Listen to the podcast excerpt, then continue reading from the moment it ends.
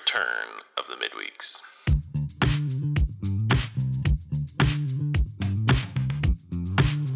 Hi, friends. It is Saturday, so it's time for the playlist of God, and we are looking at Psalm number seven. And as, as I understand it, Psalm number seven is a psalm crying out for justice. Justice is a big word in our culture today, um, but I think because we don't know God well in our culture, we don't understand justice well. And a lot of justice nowadays is more about revenge, in my opinion, than seeking um, a, the original idea of justice, which is to restore a wrong. Um, but instead, we have something else. Anyhow, this psalm is David crying out for justice in his situation, and we're going to read it. Um, but some of the things that you might want to be sensitive to when, as I am when I read this, is hearing David kind of lifting up to God his own righteousness, as in David's own righteous life, as a reason why God should act on his behalf in defense against people who are willing to do unrighteousness.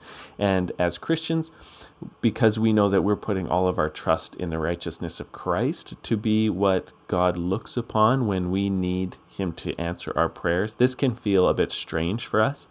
Um, but I think if we look at this and we realize, number one, David is pouring out his heart. So as he holds up his own righteousness and asks for just judgments against his enemies, um, this is a pouring out of the heart and not necessarily the highest of theology in every line in comparison to what we have now through Jesus Christ. Um, number two, all Davidic psalms have this potential to be messianic which I mean it reflects the Christ who is to come. And Jesus, because of his totally righteous life, was actually able to say to God, Behold my righteousness and act on my behalf. And because of his perfection, God does do that for him. And also, as Christians, as I was saying, when we cry out for God to act, we actually are looking on him looking to Him to act on behalf of Christ's righteous deeds for us. And at the same time, we know that God actually does care that we are doing acts by faith to please Him in holiness. And He cares about that and promises to reward our good deeds done by faith, not because um, we're earning our salvation, but because we have gained salvation in Christ. But we still live this life where God is willing to discipline misdeeds as well as to reward our acts done by faith for His glory. So, all that being said, let's read Psalm 7. O Lord my God, in you do I take refuge. Save me from all my pursuers and deliver me, lest like a lion they tear my soul apart, rending it in pieces with none to deliver. So here's the problem David is being attacked, and he's being attacked by people who really just want to destroy him. This isn't an accident, this isn't a mistake. They really do have this desire to destroy David, and David is turning to God for deliverance, for rescue from the people who want to see David completely obliterated.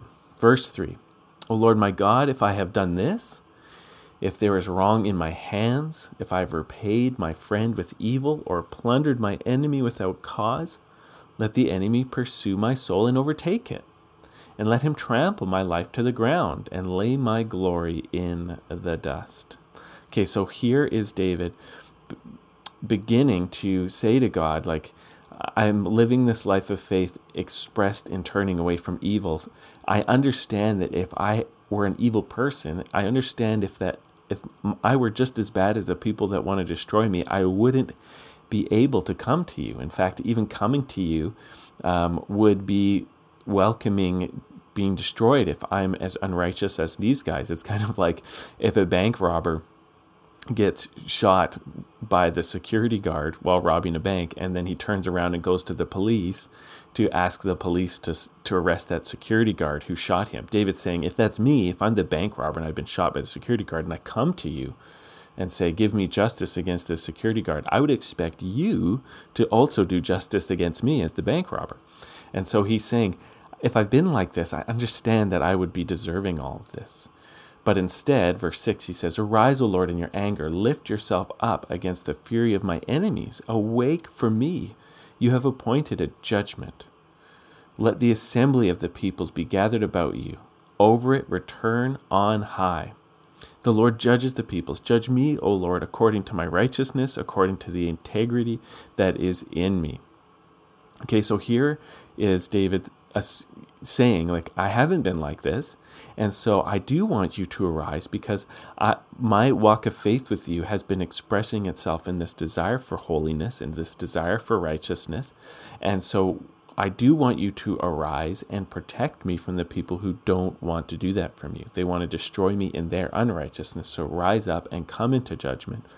And this reminds me, even when I'm talking about this, remember Jesus said, Judge not lest you be judged, because the measure that you use will be measured against you he's not actually saying you can never judge. He's just saying when you do, God's going to do a hypocrisy check on you so that if you're judging somebody for what you do, you're going to have God judging you both. And David's saying, hey, when I want you to come and deliver me and judge these people who want to wrongly destroy me, I'm confident that you won't find that I've been trying to do that too. That's what he's saying.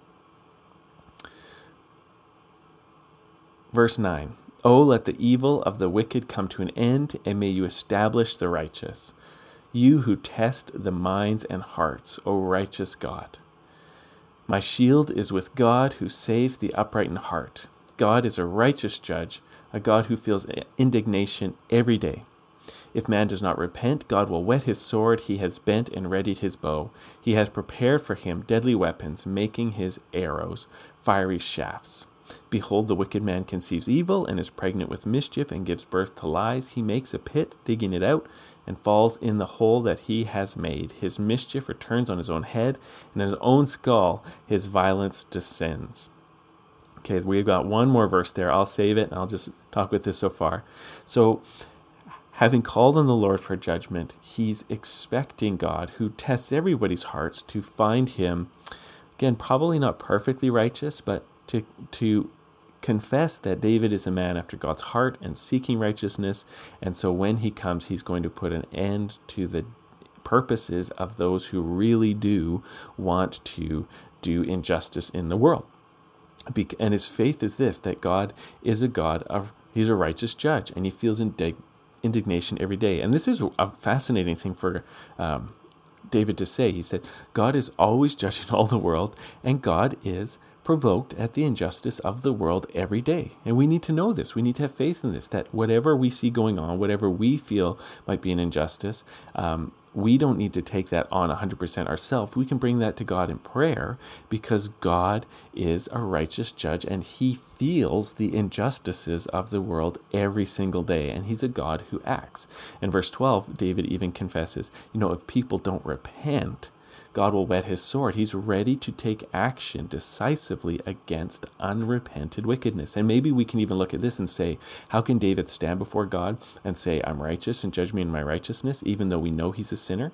Maybe it's just this that he knows that he's able to repent when he does sin, and God does forgive him. So he can come to God in this righteousness of uh, for, as a forgiven saint, somebody who's faith expressing itself through love to God counts, and his sins against God have been forgiven. So maybe that's how we should understand it even more clearly because he says even the unrighteous get a chance to repent before God takes action against them. And then he describes how God's justice works, where he often will make the mischief of the wicked act against them. Very often, the very thing that unjust and wicked people are trying to accomplish, God turns that on their own head in order to destroy them. And so, when you see kind of like an ironic destruction happen against somebody, that is a way of looking for the justice of God in the world, that people would destroy themselves with their own wicked deeds because that's what David's saying. This is how I see God doing justice in the world. The wicked have their own evil plans fall on their head. They make a pit to trap somebody else, but they actually are the ones that fall into the hole that they've made because of the providence and power and justice of God. And then to end it, he says, I will give to the Lord the thanks due to his righteousness, and I will sing praise to the name of the Lord Most High. And so this is how he ends. He wants to end with praise because he's brought his desperate situation to the Lord. He's asked God to consider his faith and to respond to his righteousness, the righteousness of somebody who does repent for his sins. And then he sings praise to God, trusting him that God will do what's righteous and that he's going to praise him because whatever God does, ultimately it will be righteous. And there, it's interesting here. So let's just press pause on that psalm. And, we, you probably remember David's greatest sin was the incident with Bathsheba, followed up with getting um, Uriah killed in order to cover up the pregnancy he formed with Bathsheba. And there was a major consequence to this. And so, one of the things when we're hearing um, the heroes of the faith we're reading their psalms we're reading their wisdom we're reading their confessions and then they don't live up to it in their life. One of the things we can see is that very often their own words inspired by the holy spirit come to be their own judge. And so in that time where david is in his sin he's had uriah killed and he's got this uh, impregnated adulterous wife woman. Um, these this, this situation does not pan out for him. And that very area where David does wickedness and is mischievous and manipulative, that's what blows up in his face. And then as you read the story onward, it is the sons of David that end up um, contributing to the downfall of David. You have the, the problem with Amnon and what happened there with his sister. You have Absalom taking over the kingdom. So it's this whole deal of, of fatherhood, which is the very area that David sinned in greatest with Bathsheba, is also where the the the consequences reveal itself to David later on. And all that to say, when David is coming to God and declaring him to be a just ju- judge who turns the mischievous deeds of the wicked against them, David is not beyond suffering the consequences of his own wicked, um, mischievous deeds. And so we do see the justice of God coming even upon this saint who did a great sin. But David does repent, right? If man does not repent, God will whet his sword. David does repent of his sin, and so he is forgiven um, by God ultimately because of the sacrifice of Christ. And Nathan says in that moment when David confesses his sin that God has put away his sin. And we learn later in Romans chapter 3 that all sin beforehand was forgiven for the sake of the cross of Jesus Christ, who is the true David, who was to come to die for his kingdom, to live this perfect life where Jesus could call down the justice of God and not be destroyed by it, but in his death on the cross actually be raised from the dead because of the justice of God while saving sinners through his self sacrifice. So, all that being said, Psalm 7, crying out for the justice of God and seeing that God does work his justice in the world by faith. Be blessed, saints of Christ.